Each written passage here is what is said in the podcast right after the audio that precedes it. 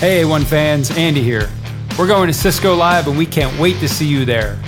If we see you wearing an A1 or Cables to Cloud shirt at Cisco Live, we'll enter you in our giveaway that includes a bunch of cool prizes like an A1 branded Yeti cup and an OCG of your choice from our friends at Cisco Press. Don't have a shirt? No problem. Head to the link in our bio and grab yours today. See you soon. This is the Art of Network Engineering podcast.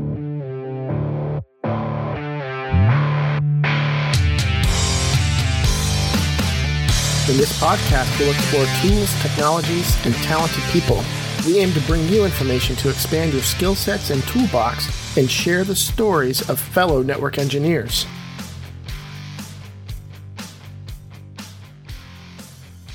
Welcome to the Art of Network Engineering. My name is Aaron. Uh, you can find me anywhere books are sold. Actually, that's not true at all. Um, with me, I have one of my favorite co-hosts, and I'm only saying that because no one else is here to hear me say that. uh, and his name is Andrew Lapteff. Hi, Andy. Hi. Hello, hello. Um, and we are running as a duo, the dynamic duo tag team back again. And we have a guest with us, and you probably heard his name before. If if you haven't, you should probably download any social media app, um, and kind of get going with the whole 21st century thing. um, and he's got, got one of the coolest names too. Uh, Bart Castle, how are you, sir? I'm well. Hey guys, how's it going, Aaron? Andy, thanks for having me on. yeah, man. Yeah. Uh, I was. We were talking about this before we started, I because I, I thought this was hilarious. That you know we've been doing this podcast for quite some time now, and I don't think if somebody's going to call me out on this, I know it, but I don't think we've even mentioned the word cloud. Uh, like not well. We certainly didn't mention it in a in a good connotation. I'll tell you that because it would have been Andy cussing about it because you know that's just how he rolls sometimes. Um, I actually manage networks, and it's hard, and cloud is part of that. Yeah. So yes, it, you know. You know, and I'll be honest, it's confusing for me too. Like I've gone in there, I have like an AWS free tier, and they started charging me out of nowhere, and I was like, wait a minute, this isn't free anymore. That's not cool. And I wasn't even doing anything in there, so I'm like, ah. So I can see why this would be confusing. Um, Watch out. Yeah, right, exactly. So so here we are, a couple of networking dudes trying to extrapolate as much cloud information out of you as possible. But more importantly, uh, we just want to know how does one like yourself become so proficient in cloud? So we're just gonna kind of go through your story, talk about what you did to get where you're at now. And if you don't know, um, Bart works at CBT Nuggets. He's the cloud, one of the cloud dudes at, at CBT Nuggets, if not the cloud dude. the Um, cloud dude. The cloud dude and uh yeah and if you don't have a cbt nugget subscription go get it now because you're also living under a rock um but Check it out. I have it out, one, check it- by the way. The first time in my career, I bought one, and Oh. I I'm I'm in I'm in love with it. is it I saw you tweeting about that. I saw that. That was good. It's well, it's amazing because like my new job. Not this isn't about me, Bart, but I, I'm my new job. I'm like there's six or seven different technology stacks that I got thrown into, and CBT Nuggets has training for all of them. Hot. So I'm just jumping around all the different nuggets. Like I need a little DevNet Associate, need a little cloud, need a little you know ENCOR. Like it- it's just dabble it's amazing. Yeah, I'm a big big fan of this subscription. I don't know how I went this far, you know, in my career without it, but it's really helpful right now. Well, I'm glad to hear you're enjoying it so much. One of the things I love about that organization in particular is that they really value this this personality forward, fun learning experience, and I, I really.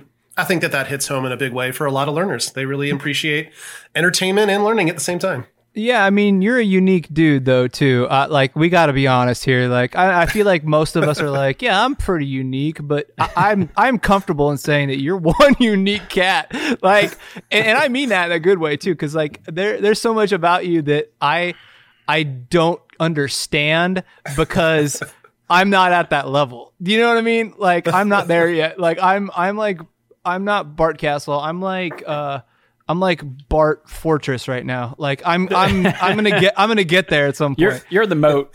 I'm the moat. Yeah, I'm the drawbridge. well, there's there's so many trainers right out there that we've all Yeah, watched, yeah. but th- then there's guys like Bart who are like entertaining to watch. You Mm-hmm. know, you, you could be technical and know how to teach stuff. Bart, I've tried to teach stuff on my little YouTube channel, and it's boring. You, you know, like you're, I, I'm trying. You know, I do push ups beforehand. I'm like, I'm going to be entertaining, but Go get ready. I get Gotta get psyched up. Yeah, I get 15 minutes into a routing protocol and I'm boring myself. But like you're, you're you're you're entertaining to watch. Which again, that CBT Nuggets formula, it's it's really helpful to keep me engaged. You know, we're learning things that might not be all that exciting, and you guys make it entertaining, which is really helpful. oh man, I, I love to hear it. Yeah. yeah. So so speaking of, so you you you work at CBT Nuggets now. So start us off. Well, first of all, where do you live? So everybody knows, if you don't Yeah, mind saying. Nah, I'm joining you all from Asheville, North Carolina, Ash Vegas, down here in the mountains of uh, North Carolina. Yeah, good time. Nice little Nice. Uh, the foothills of Appalachia. Is that what? Is that what you are? Yeah, you know, it's funny. I grew up uh, in Boonsboro, Maryland, on the Appalachian Trail, and I still live like 10 minutes from the Appalachian Trail, all the way down here in the south now. And it, Wow. I never Wow. go too far from it. So so okay. So you went to high school in Maryland and then eventually moved. So this is let's just start there. So so i in high school. Had you had any sort of inkling that you were going to be? I mean, the cloud didn't exist in. I, I'm not trying to date you at this point, but like uh, uh, all of us sitting here, there's no beep, way. beep, beep, beep. Yeah, there's, Do yeah, we there's do no- we need to define the cloud because the internet existed and that's kind of a cloud, right? Well, I would say specializing. No, right, right, right, right. Sure, sure, sure. Yeah, Yeah. yeah, yeah. Uh, and you know, well, yeah, I, I didn't really know about computers a whole lot back then. I, I was into video games. Uh, I enjoyed playing things like EverQuest and getting online and downloading yeah. music. And I, you know, so I was an internet kid. I, I grew up with chat. Uh, I was comfortable with that. I remember dialing up. I remember like queuing up downloads on Napster before I went to school so that I could listen to them by the day. Yes. Time I got home. So that's that's my generation there. Um, but I, honestly, I'm a musician and an artist. That's really what I identify as first. And so in high school, that's what I was doing. I was making music, drawing pictures, uh, wasting time, and kind of having a, a, a good go of it. But um, come graduation time, my goals were to travel, and that's what I did. I went on the road. I lived in a van for a while. I went out to Colorado, went out to Oregon. Um, I worked at a hostel outside of Yosemite for a while, working in the bar there, just having a great time meeting people. Uh, and for me, I, it's all about communication. I love chatting with people. And my mom, I get all that from my mom. She would talk to anybody, anywhere, anytime. Uh, and so I just, I really love it. I like to approach people and hear their stories and, and get that energy going between, uh, especially international folks and people from different parts of the country. I just got hooked on that. So I've been moving around a lot since high school. Um, and then after that, I uh, ended up meeting my wife back in Maryland on one of the stints where I was home. And I had actually met somebody who got me into LAN parties, like playing games on small networks. So What we game were you playing? Uh, we were playing like Battlefield 1942, and we were playing um, Quake, and we were playing Unreal Tournament. This is my Um, guy. you know, this is my fun guy. games like that. And, and my, this this buddy, this this bro of mine in Colorado, while we were ski bumming, he's like, dude, we'll just build you a computer. I can get you parts, you know, three or five hundred dollars there. Let's build something for you. And so he showed me how to build a computer, and I was like, damn, this is like it's like building a house or building a car, which is what my dad does. And I was like, yeah, this there's parts. You put them together, and you can do some cool shit with it. So yeah. fast forward, I went back to Maryland after that stint out west, and I was like, let's let's take a look at a computer program that I could get into. And so I actually went to a network technology uh, bachelor's program. Um, that was really, really accelerated. So they were all about crushing you through it. Uh, big focus on certification and job placement at the end of it. So I came out of there uh, as an MCP. I had my Microsoft certification for running Windows domains, and I had my CCNA and my Net Plus and my A Wow. Plus. So wait, you you went from wanderlust traveling everywhere to I'm sitting down in a in a in a school and getting all To these five certs. certs, you know, Is- yeah. Is is meeting your future wife? Is that what kind of slowed you down and got your butt in school?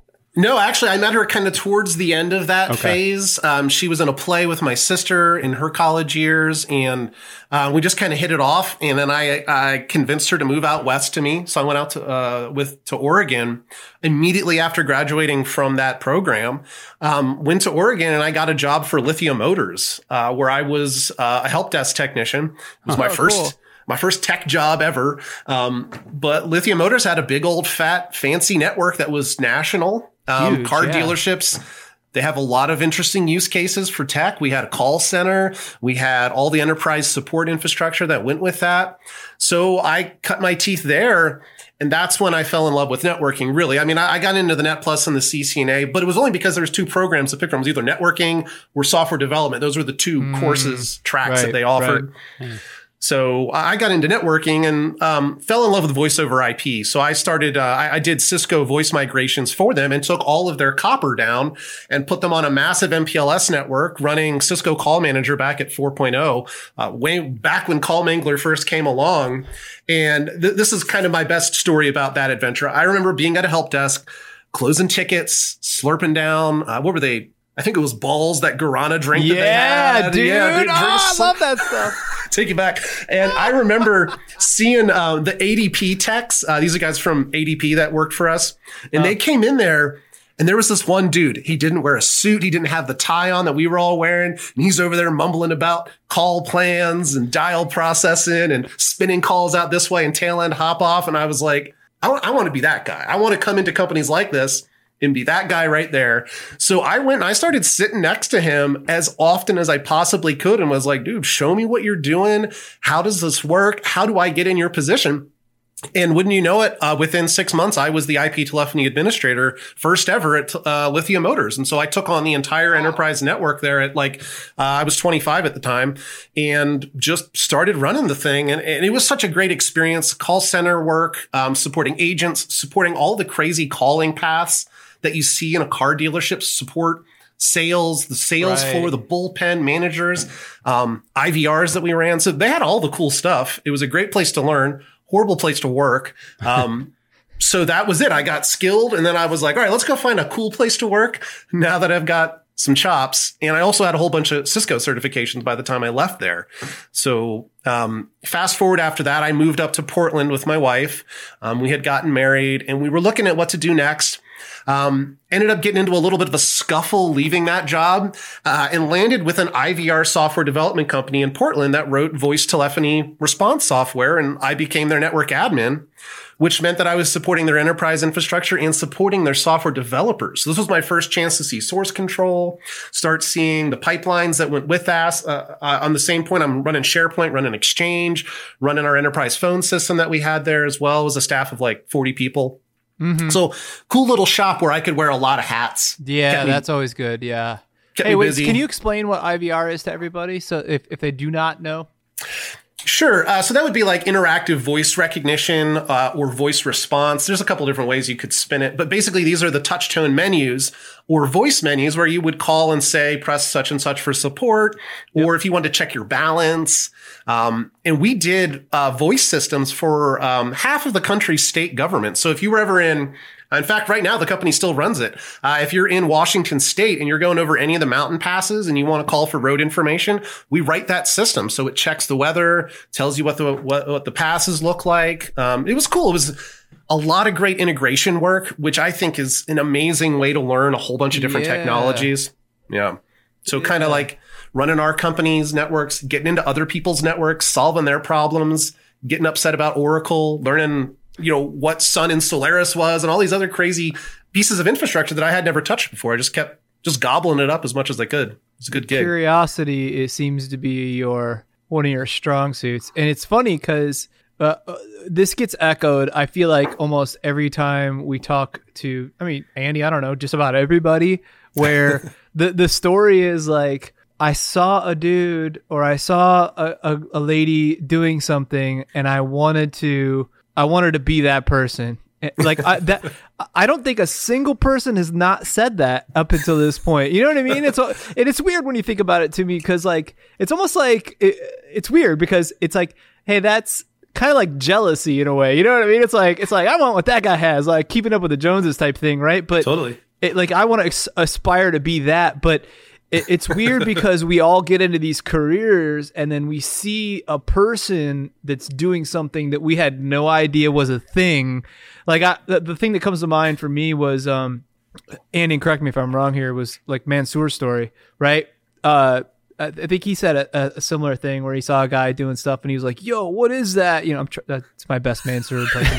That's a, that's a pretty good Mansoor. It's a light bulb moment. yeah, he saw yeah. the guy sitting at the computer, said it was like the Matrix, and he's like, "What's that?" And yeah, same kind of thing. Yeah, but you, like you don't you don't know that until you know you you you're exposed to other stuff. Like okay, like VoIP. Like to your point, there's only two paths. Like in, in college, especially in that particular one that you went to, that that training facility or whatever. But Yeah. but uh, there was always so much more. There was the VoIP guy, but the VoIP guy, I feel like especially up until that point. Actually, up until let's just call it what it is. yes, but hold on. Let's just call it what it is because up until the last, I want to say up until maybe like five years ago, those dudes. Eh, th- They were a a group of folks that uh, it was like a brotherhood, like a sorority, you know, whatever you want to call it. No one knew what they did. Everybody just paid them and and just kept their mouth shut. You know what I mean? They're like, "Oh God, like- the phone system's broken." He, you know, call Al. You know, and Al, poor guy, he's like seventy. He's trying to retire, but he's the only one that knows how to work the phone. We all know the the the, the scenario. You know? Oh what yeah, I mean? I have yeah. images right now playing in my head. Same, same, uh, same, and and it's like it- it's always the same thing. But you were like, to me, uh, you know, like like I'll just give an example. Like when I was at Cable Tech, I was I would see Al come in, and I was like, dang, like I thought my job was cool because I'm like giving these people internet, and oh, I'm also giving them dial tone. But I'm at businesses, right? And they got to call a guy who's clearly much smarter than me to come in and type in something. And I'm like, hold up. This dude is like a grandpa. No offense, by the way. Like, I, I just, I, I just want to clear that air you're a phone guy for one, and also if you're 70 and you're listening to this, I'm so sorry. But, uh, but it, I, I was like, no way, this dude's smarter than me. You know, he, I, you know, I, I'm just looking at him, and I mean, this is just awful to say, right? But it's like, I mean, Wow. I have, I have some sort of like feeling that like. Hey, I'm a hip kid. Uh, to your point, I go to land parties. I set the land party up. I know what I'm doing over here. You know what I mean? And I'm like, I could do that. I, I, I Uh, it was it was less like jealousy and more like like kind of like if this guy could do it, I know I can do it type of thing. Do you know what I mean? And so I feel like we've all kind of been in that situation at one point or another. But for some reason, the VoIP, the VoIP people, and it was even before VoIP, right? Like key Systems. It's really telephony in general. I, I telephony agree in general. Some of those patterns, yeah, for Yeah. sure. Like especially key systems, and especially even just like you know sixty six blocks and you know toning and you know all that kind of thing. Um, it's just a yeah, right. it's just a rare a rare breed of, of folk for sure, and and I mean that in a good way, by the way, because th- those that still do it, like it's it's only getting more complicated and more complicated. Like if you want someone to figure out like a puzzle, go find someone that does like call paths and uh, sets up IVR type situations like you were talking about, and Totally. hunt groups and all that kind of stuff. And it's like there's nothing those folks can't figure out because to me that's harder than than like routing and switching like there's just so much more that goes with it right and also folks are a lot more sensitive when it comes to getting hung up on or rather than like their pa- their web page not loading they're like Oh, oh, this phone sucks this phone sucks it's like whoa dude It came with a high expectation of quality all across the board. Yeah, right right Stressful. right. Yeah totally Oh, So- let me get my butt set. yeah right Plug this like, thing in over here. The image that comes to mind is is when um, Jim Carrey's on top of the telephone pole and the butt set's like swinging. You know what I mean? right. exactly right. God, I hate that reference, but here I am using it. Um, Yeah, But so- those okay, things so- were pretty cool. I don't know. I know. It was, hey, it was all that work. stuff. All sorts all of fun stuff. things. so your your wife your wife's an artist too, right? Because she said she was in a play. Uh, this that was in college. She's a writer. She's a freelance writer. That's what she does now, Oh, wow. and she's actually a published author now. She won a bunch of awards last year, so I'm super proud of her. Yeah, check out her book. It's called The Seclusion. It's a little bit of a what would the U.S. do if we let all of this crazy stuff go too far? Very dystopian.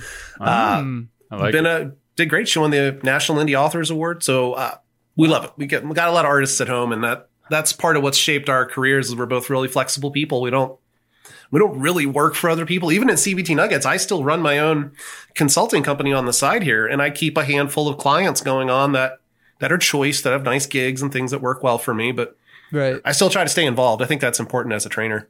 Yeah, right. That's a good point, right? Because you know, you it, not saying that things would pass you by or pass you up, but you know, you do get a little rusty, right? Like your chops. I mean, you're a musician, right? Like it, Yeah. it would be equivalent to like just giving kids guitar lessons all day, but never sitting down and like jamming yourself. You know what I mean? Yeah, that's And a great it's- analogy. And it's hard to do though. It's hard to it's hard to come home and jam when you've been teaching guitar all day, right? It would be. Yeah, yeah. No, that's that's exactly where I am with it right now. And I I suffer a lot of wanderlust. I like a lot of shiny things and I move in different directions, as you might imagine. And tech is always rich with places to distract you. yeah, that's actually a unique uh, point of view there. Obviously, you're you're keen to it because it's your life, but I'm, I'm like just kind of putting two two together. I'm like the fact that you were just kind of like all over the place, like geographically, and you know, you know, just not necessarily like you were looking for something. It seems, you know, it's just like you know, you just enjoy being out there and seeing new things, and Yeah. the fact that you found yourself in tech, it, like that that just fits perfectly because it's the same mentality. It's like you won't get bored, right? nope. There's always something else that's coming down the pipe. It does I mean, not sit still. Yeah. yeah, especially in your specific uh, discipline in Sure. the cloud, which I know I still really don't know what it is. Um, Well, we're getting up to that point. So, so the last part is I had another moment like we were just talking about. Uh, Yeah. I'm sitting in a training session watching, uh, it's a session on Avaya Systems and Session Manager, which was a SIP platform that they offer. Yep. Um, learning about SIP and loving it. Very cool. I, I was just blown away when it came out. I had been doing H323 for so long and to see SIP be able to normalize all of this signaling between these different controllers very powerful. But anyways, I saw the guy teaching and he's like talking about riding motorcycles around the country and doing fun stuff that I was into. And I'm like, again, how do I do this? I, I even found the email the other day, like where I wrote the trainer. And I was like, I'd love to know how you do this. And he's like, dude, you were good in class. Um, send me your resume. If you're interested and I'll, I'll hook you up. So I ended up working for Global Knowledge, uh, and left that training company or left that IVR company. And I went to work for Global Knowledge as a full-time trainer. Um, and uh, that's where I kind of got into running my own consulting business. And I grew into the cloud space as a result of them saying, Hey, what about teaching some AWS classes and some of these cloud classes? We have a huge demand for it. Would you be into it? And I got to looking at it and I was like, wow, this isn't, I thought cloud was this weird thing. Like I'd maybe seen it on the horizon. I'd heard people talking about it. I had used AWS quite a bit at our previous company to kind of play around with it. But even then, I wasn't really thinking of it as like what we think of as cloud right now. Office 365 was just barely making waves at the time when that was happening. So, anyways, fast forward, and I kept following my way through global knowledge, getting certified in different vendors, started working in the AWS space and supporting some clients along the way there. And then fast forward now, that's been about eight years ago now since I became a full time trainer. Um, and the, I think the biggest thing to get back to like, what is the cloud? It is all of the things, man. If you're doing networking and you're working with network attached resources and systems, uh, that is cloud computing. And I think that's one of the biggest things for me as a trainer is that a lot of people know more about cloud than they think they do. You might not hmm. know all the vendors yet, but you're still very familiar with the principles of automation or virtualization or mm-hmm. wide area and local area networking. These are hmm. these are the these are the underlying technologies. The rest of it is just a bunch of software and applications that live on top of it. So that that for me, I realized that I was actually in a really ideal place. I'd run virtual infrastructure for many years on VMware and on this was before ESXi was even around yet. Um, and running some of the, what was it? I think KVM that we were running for a while there, uh, Xen, uh, not Citrix, but the original Xen kernel parts of it. So doing that work and starting to transition into the cloud computing piece, I realized that I really wasn't transitioning as much as I thought I was. I was just working with different vendors at that point. So that's one of the beautiful things that I love about cloud computing and where I am now is that it is not a piece of the technology pie. It is the entire thing. I mean, you can touch anything you want. You can get into analytics. You want to get into security. You want to get into applications or serverless software development. Or if you just want to help organizations run their traditional monolithic applications, then a career in cloud computing gives you a chance to do all of those things and transfer around to different companies and different industries and even different roles in those same companies um, by taking the cloud avenue. So it's, it's kept me and continued to indulge my curiosity. So I mean, like say, th- saying that like you're in. So okay, so if I like work in an organization or whatever, and like let's say I'm the the cloud. I mean, is there a cloud guy? Like at at, a, at an enterprise, do you know what I mean? Like like oh, I'm the I'm the cloud guy, right? I mean, or, or is it just like like you just said? Is it because it's like the part of the networking guy, part of the software development guy, like? Uh, the, the short answer is yes. You will see that. Um, what I originally started with was trying to teach people how to use the tools.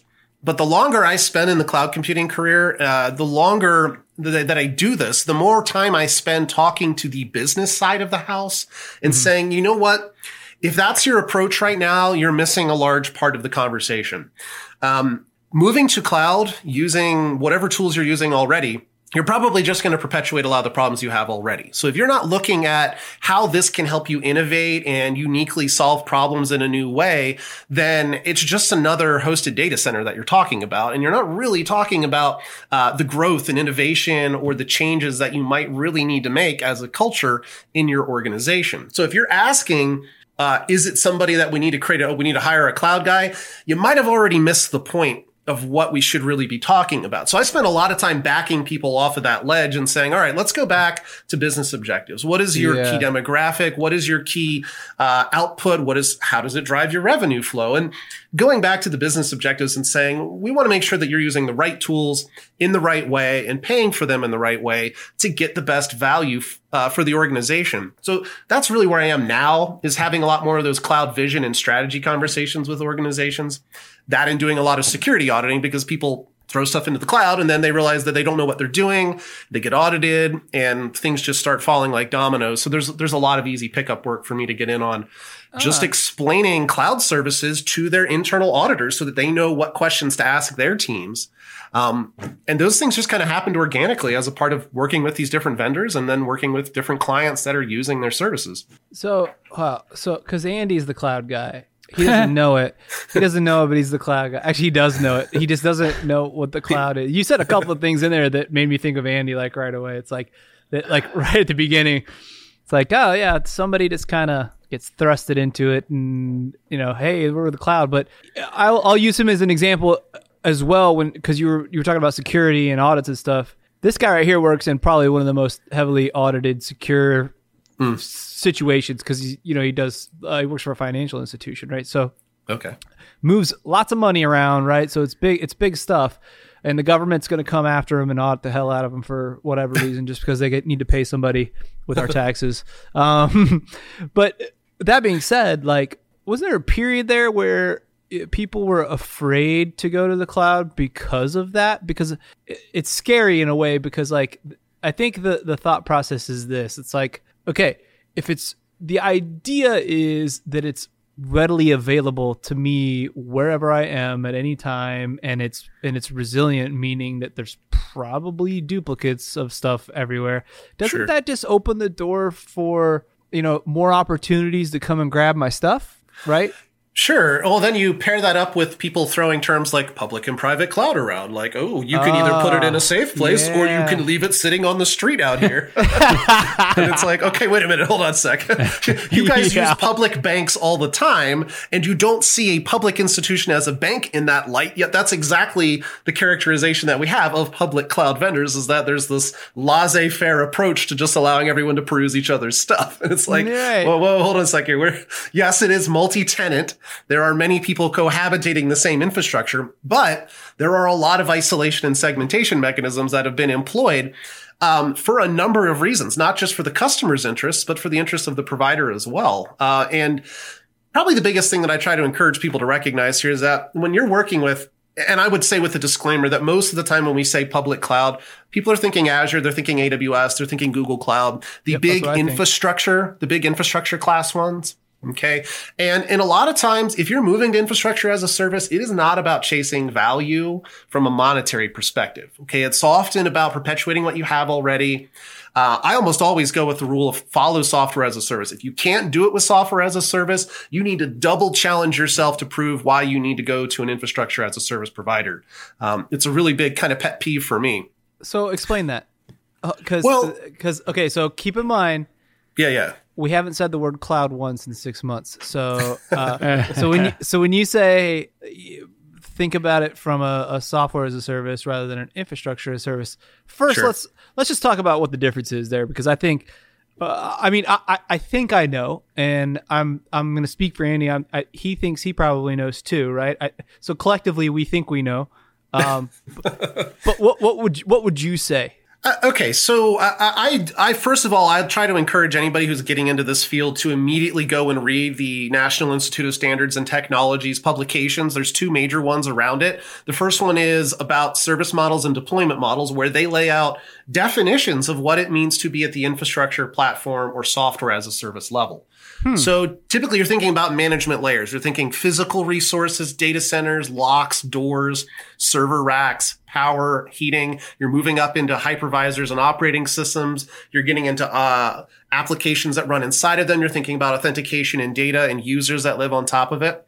As you move between those layers, infrastructure is the one where you're basically getting uh, virtual machines and virtual networks to go and configure to your heart's content, just like if you were running it on VMware. If right. you're going to software as a service, you're getting a turnkey product that is generally going to be available over the web Eh, it could be software that you're downloading, installing. Sometimes it's just a licensing option. The point is that the administrative layers that you're dealing with are drastically reduced. So you're down to the point where you're just consuming the application levels and you're not thinking about a huge section of all those other administrative layers underneath of it. And that's exactly why I say start at the top. If it's not SaaS, then you better be careful about picking the right platforms and infrastructure that you choose to do battle with because the returns there are marginal and difficult to come by, and they require a lot of optimization to get it right. And a lot of our legacy systems, they're not very cloud friendly. Uh, so unfortunately, I do spend a lot of time trying to talk organizations out of moving things to the cloud. It's usually one of ah. the, the more important things I do as a solutions architect to say, that's a good fit. That's a good fit. These 12 other things you were talking about, keep them in your own data centers for now for these reasons. Wait till the timing is right. If it's not high value and low risk, call me when it is.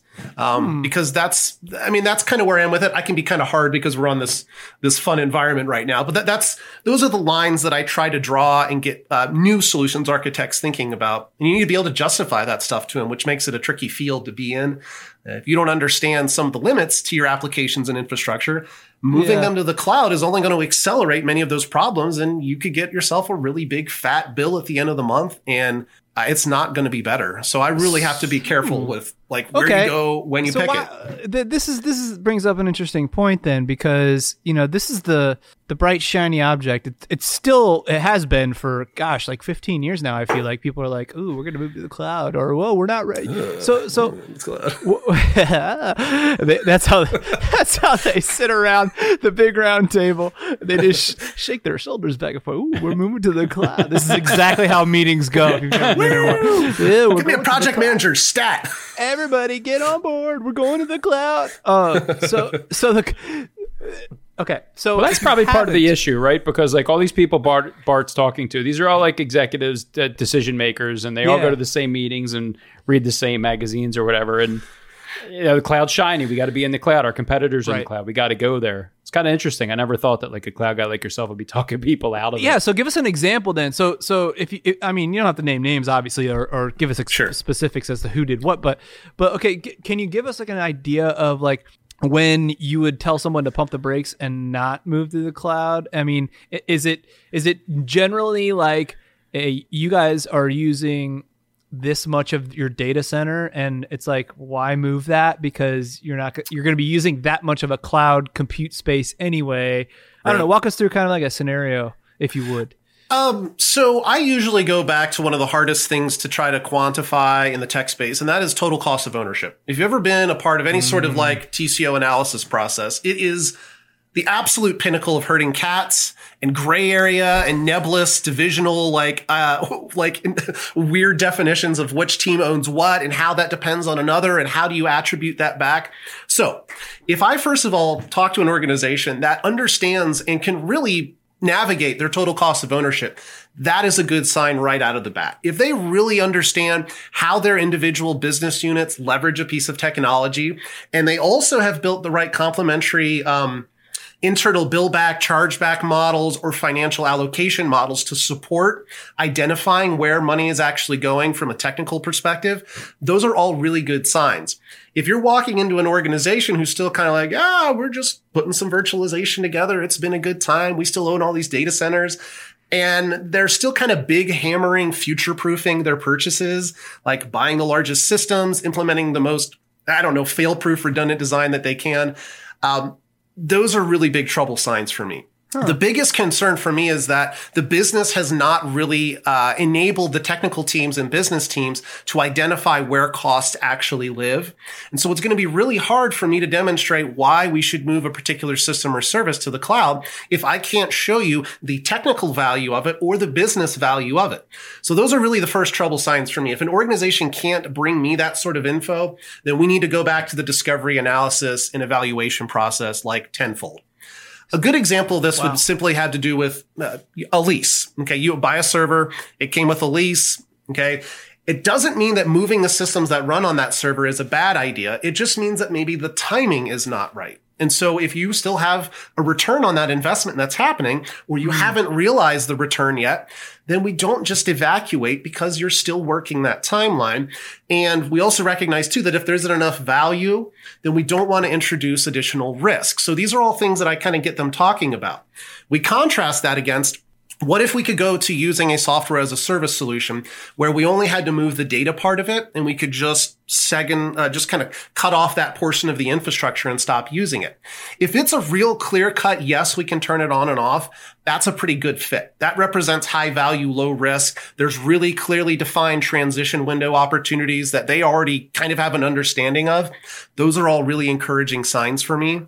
And often uh, it's not the most important applications in their environments that should be moving. This is why things like Salesforce CRM are such a popular platform because it's it's a commodity style service that lots of organizations use. And they can get a big value out of leveraging the expertise that those vendors have without having to go and skill their teams up, without having to go and buy mm. infrastructure and install it and then maintain it, yada, yada, right. yada, back to cost of ownership. So for me, it all goes back to TCO. If you can't bring me compelling TCO results to begin with, you should probably pump the brakes there and go into a mode where start new deployments, look at the high value, low risk opportunities. So I would say doing pilots, doing anything that is a fundamental capacity planning problem for you, things that are going to be extremely short lived that you're not sure that you want to use yet.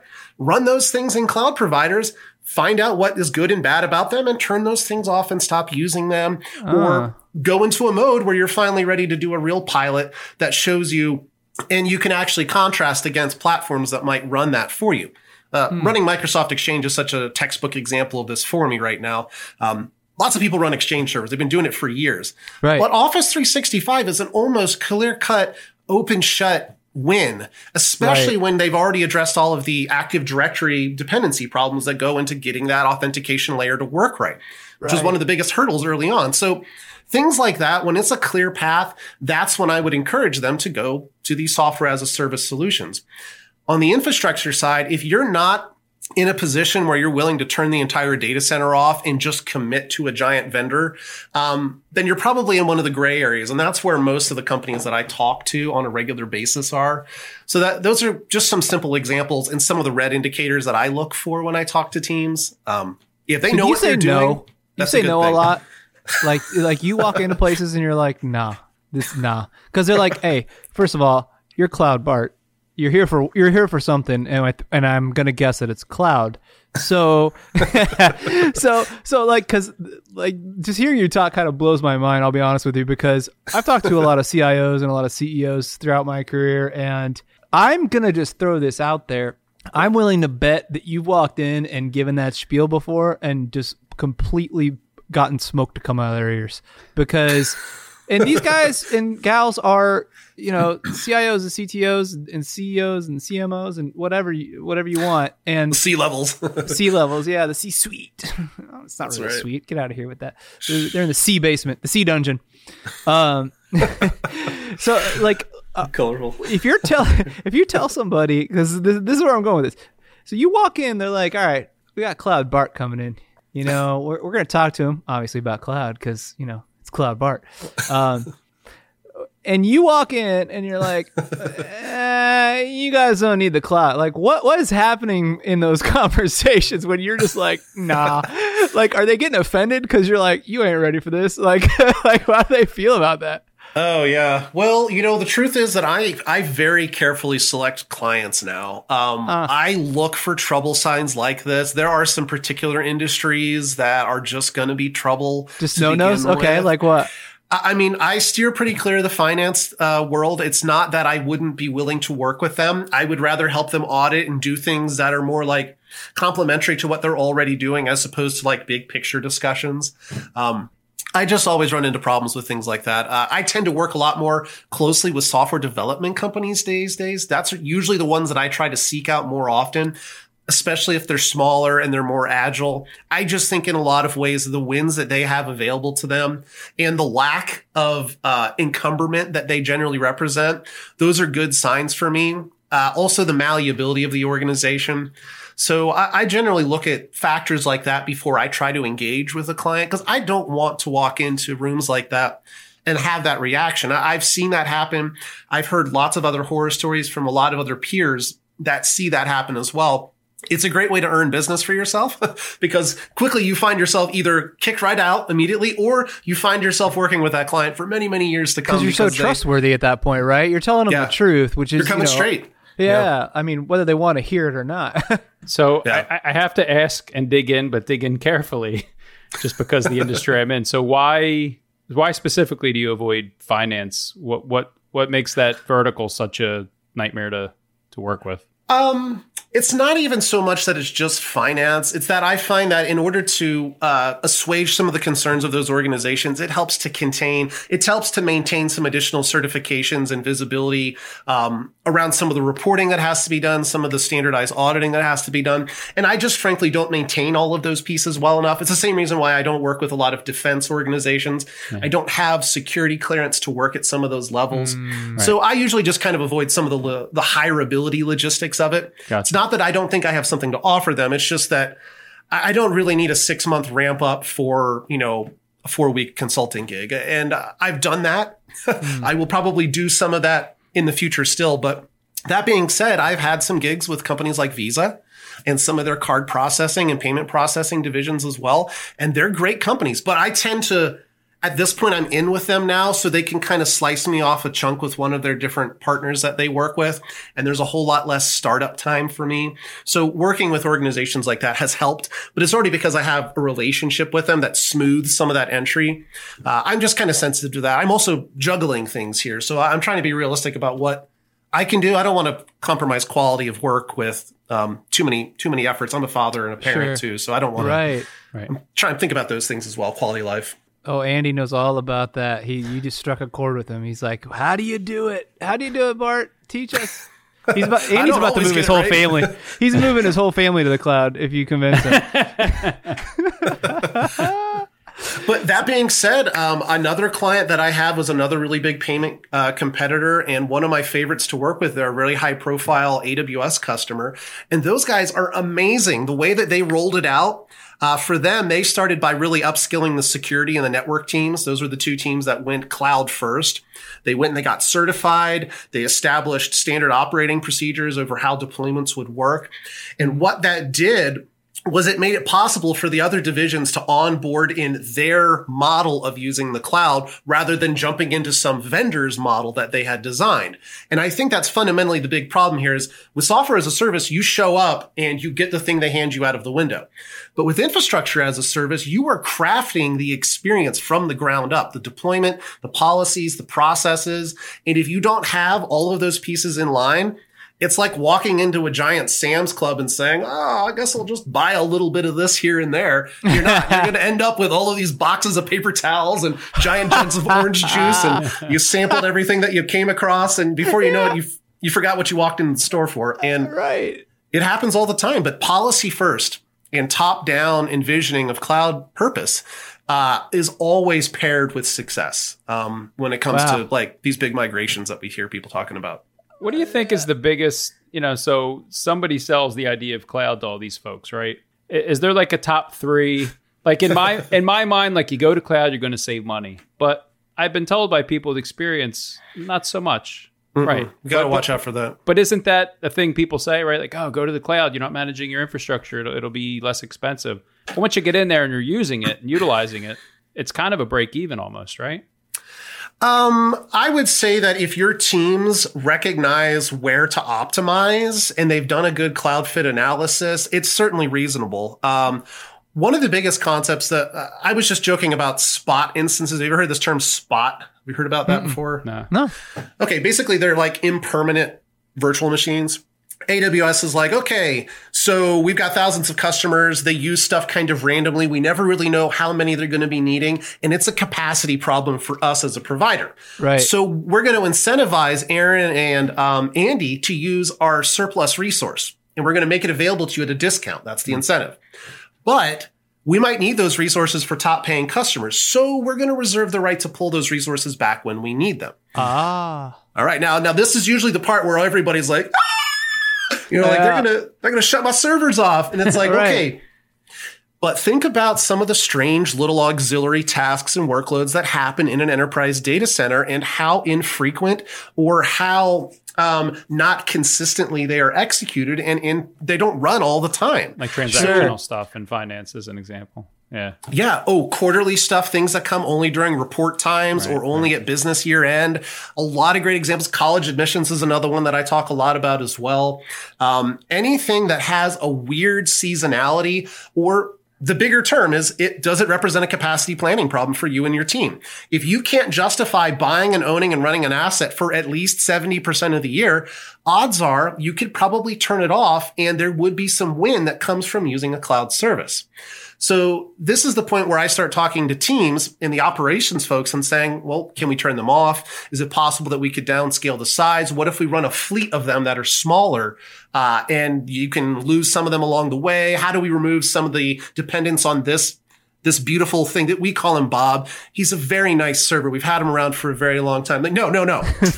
we're putting that server down and we're going to make that Oh, a no. task, a task that we can run on any server. That's what I want to see. So that's the, they call it pets versus cattle. and uh, so if you want to bring all your pets with you to the cloud, watch out because that, that is going to be trouble. It'll be humorous. Yeah. Uh, I, I know some great server names that are out there. I know we had a lot of fun naming our systems back in the day. But uh, in the end, what it does is it speaks to the cloud savvy of the organization. This is another reason why I look at developer shops more often because they generally live in a more impermanent state because of the rate of software development. You have to be in a state of flux to keep up with a lot of the changes that are happening uh, in the software development world, especially open source. So teams like that are more uh, willing to say, okay, well, what if we pull the data store out of there, put it somewhere else, and now we've just got these applications that are running. Um, how do we get them more portable? Portable? How do we get them to live outside of the VM? What parts can be lost? How could we restart parts of it? And as long as you're looking at the right types of applications, Andy's right. You can save some money in the cloud. But the problem is a lot of organizations don't think of it that way. They're like, we used to do outsourcing. We know what we're doing. Just let us in the data center and we'll start building stuff right now. And before you know it, they've got a whole bunch of long running workloads that they're paying for by the minute or by the second as opposed Right. to buying them up front. So yeah, that's a horrible ROI. And you were definitely going to end up spending a lot more money on those workloads than you did running them in your own data centers. The only saving grace is that your total cost of ownership comes as a bill from the vendor instead of having to wonder where all the costs actually live. And that- Okay. that's not bad, but it's not it's not the value that you're looking for. no, yeah, no, Andy's right. I hear the same thing. It's like, oh no, no, why would you pay for power and then, you know, buying a server and then, you know, renting the space and then the you know, they it's funny when you talk about uh, total cost of ownership. It's like somebody's doing like a, a a revenue profit a P&L or something. They're like Yeah. They're like, "All right, well, we made 22 widgets today and it's 15 cents per kilowatt hour for power. Uh, the air conditioning costs like you're really going to do that? Like each widget costs us $14.63. Like like you were saying earlier, it's like no one has uh, that well, not I say no one. Most most enterprises don't have that It's granularity. Yeah, Yeah. that that granularity of like, especially like when you talk about the the cost center, right? Cost center being like the different uh, department within the enterprise that has their own budget and all that other kind of stuff, right? So it's Right. like no one is keeping for the most part that that good at track. So so it almost begs the question like when someone's like, okay, well, we're going to move to the cloud so we can save some money. You know, if they would just have somebody like my wife and I watch Shark Tank all the time, right? And they, you guys ever watch that? Such a good show. Yeah, sure. Uh, yeah, yeah, it's I love it. Um, but Mark Cuban's always like, well, what, what? Tell me, you know, what's your cost goods? What's it landed? You know, all this other stuff. And, and half the time, people are like, uh, like I don't know. Well, half these places don't have a Mark Cuban in there going, hey, what is what did you pay for that? well, what is this guy doing? You know what I mean? Yeah. Like they're they're just kind of like, oh, cloud, kind of like Andy and I just are. Dude, I signed up for a free AWS account because I thought it was going to be the bee's knees too. I mean, turns out it's not free either, by the way. Um, Gotta be careful but- with the free. uh, yeah, you really do. Uh, I- I'll be honest. The one thing I did learn, and I learned really well, was the first thing that I should do is go in there and set up the billing alerts and the threshold. That's the one number thing one. I did. That's yeah, the first thing I. That's the first thing I did when I started studying cloud. Yep, Yeah, yeah. billing I alerts like, and, and threshold. Oh, that's good news, friends. That's good news. Ah, yeah, we didn't. We certainly didn't want to come up here and disappoint you. So, so you may or may not save money, right? So, I, but I, I feel like that's the big sales pitch that that people give. Like from my seat, Bart, it seems like the biggest advantage to cloud is the speed at which you can deploy something. Because I, I can tell you, working for a software company, for us to order circuits, get them in, stand up gear, get it all conf- like for us to bring up something live, yeah. it could take six months depending on all the processes and how long Yeah. telco takes and but if you Oh, yeah. have if you have a cloud presence and you want to spin up something new i mean how fast you know pretty quickly right like you can get something going what in days maybe like a new service just boop Um, I mean, it literally could be minutes to seconds to bring things online. Uh, when you get into like integration and back end pieces that need to talk to each other, that's where stuff gets really complex. Which is why I was kind of saying that when organizations are looking at how to address cloud options, um, we look at the, the capacity planning problem. So if you are uh, a software development shop and you have a lot of server churn that's happening, those are probably pretty good workloads that don't run regularly, things that can be turned on and off. You're working with a highly skilled group of individuals who are comfortable running a new technology. Those are all check, check, check, check, good marks for me. Um, but if you're talking about trying to take this massive system that you depend on day to day, week to week, and don't understand all of the cost and element components of it, then yeah, that, that's going to be really, really hard for us to move it to the cloud and get it to run in a state which will return the value that you're looking for and on the timelines that you're talking about there. Um, so what I love to do is work with serverless teams who are actually able to craft what they call cloud native applications. this would be where you're like running an AWS, a series of lambdas that What's live that? behind. Hold on, hold on, hold on. Keep Sorry, in hold on a mind, we're, Well- we're we're we're allergic, we're allergic to, to cloud. so back back up from to back up from lambda because i still don't understand serverless how can something That- be yeah, that's what I was gonna say. Yeah, that's nonsense right Sure, sure. So when we say serverless, like, yeah, it is. the easiest thing to like replace it with is to recognize that you're talking about managed services. That that's what we mean by serverless. You're not not using servers. Clear, there is compute, there's network, Yeah. there's RAM, there's storage that's happening back there. But the cloud vendor has enabled you through a platform to not have to focus on those layers. And it can be a couple of different degrees. You might be thinking, do we mean containers? Yeah, containers are part of that, but there's still a lot of work to containers, as opposed to looking like uh, Azure Blob Storage or looking at uh, Amazon S3.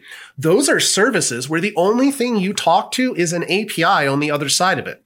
And you can do it through the management console. You can do it through a massive ecosystem of third party products, or you can write your own software to talk to those systems. And you never touch a storage component. You never touch a network component in the background. You never deal with resource outages. You never deal with the performance or scaling parts of it. Those are hallmarks of serverless. They can scale to an extremely high degree. They are managed to a high degree, and it allows you to largely focus on the differentiating logic of what the application or component does and not the implementation and management of it. Those are, those are hallmarks of what serverless is. Uh, you don't really want to pin it down to one definition. You want to think about some of the characteristics of a serverless application. That, that, that helps. Uh, for me. So API driven is very a key part of that. Super abstracted for you.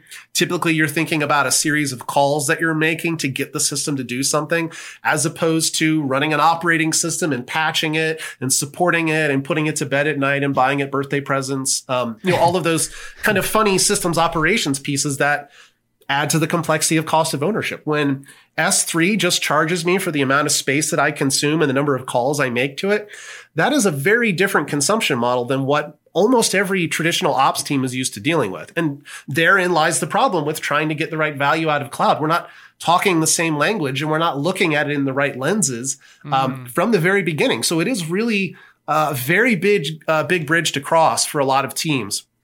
One thing that I try to get teams thinking about is cloud champions. Um, one of the things that our team does at CBT is having centers of excellence around individual team members. So if I have 12 software developers, I don't want them all to be experts in the same thing. I right. want to have an expert here, an expert here, mm. different technology A, B, C, D. And I want them to be able to collaborate together so that my entire team works better than the individual components themselves. Mm. And so having cloud champions and having people specialize in specific areas of functionality, these are all good patterns that fit the cloud software development model and the cloud utilization model. That it gives us a chance to consume a really wild ecosystem. AWS has like hundreds of products and services that they use with thousands of features. You could never expect anyone to know it. I, I live in that space and I don't know it all. Oh, I, that that actually I live and die on my so documentation better. abilities. I mean, that, that that is what I do. I know how to find the answers, not uh, the exact answer. And, and it's it's sad, but you got to know that. That's you yeah. cannot realistically take it all on. That's I, not. I started not going down happen. the AWS path. You know, I'm like, all right, I'm going to get my you know architect associate, and I was I was going through Adrian Cantrill's class from Linux mm-hmm. Academy, and I got about a month in and realized how dense and how deep this was and was like, I don't know if I have the time. You know, I got three other things I got to learn. So I actually bailed at that point just because, yeah, I, am yeah. amazed at how much is going on in, in, in the cloud. It's, I don't know how you guys know it all. It's amazing. Hey, folks, this is Andy. When you have someone as prolific as Bart Castle on your show, it can easily turn into two episodes. So that's what we're doing here. This is the end of episode one, and we will see you next week for part two of Bart Castle. See you then. Hey everyone, this is AJ. If you like what you heard today, then make sure you subscribe to our podcast on your favorite podcatcher. Smash that bell icon to get notified of all of our future episodes. Also, follow us on Twitter and Instagram. We are at Art of NetEng. That's Art of N E T E N G. You can also find us on the web at artofnetworkengineering.com where we post all of our show notes. You can read blog articles from the co hosts and guests, and also a lot more news and info from the networking world. Thanks for listening.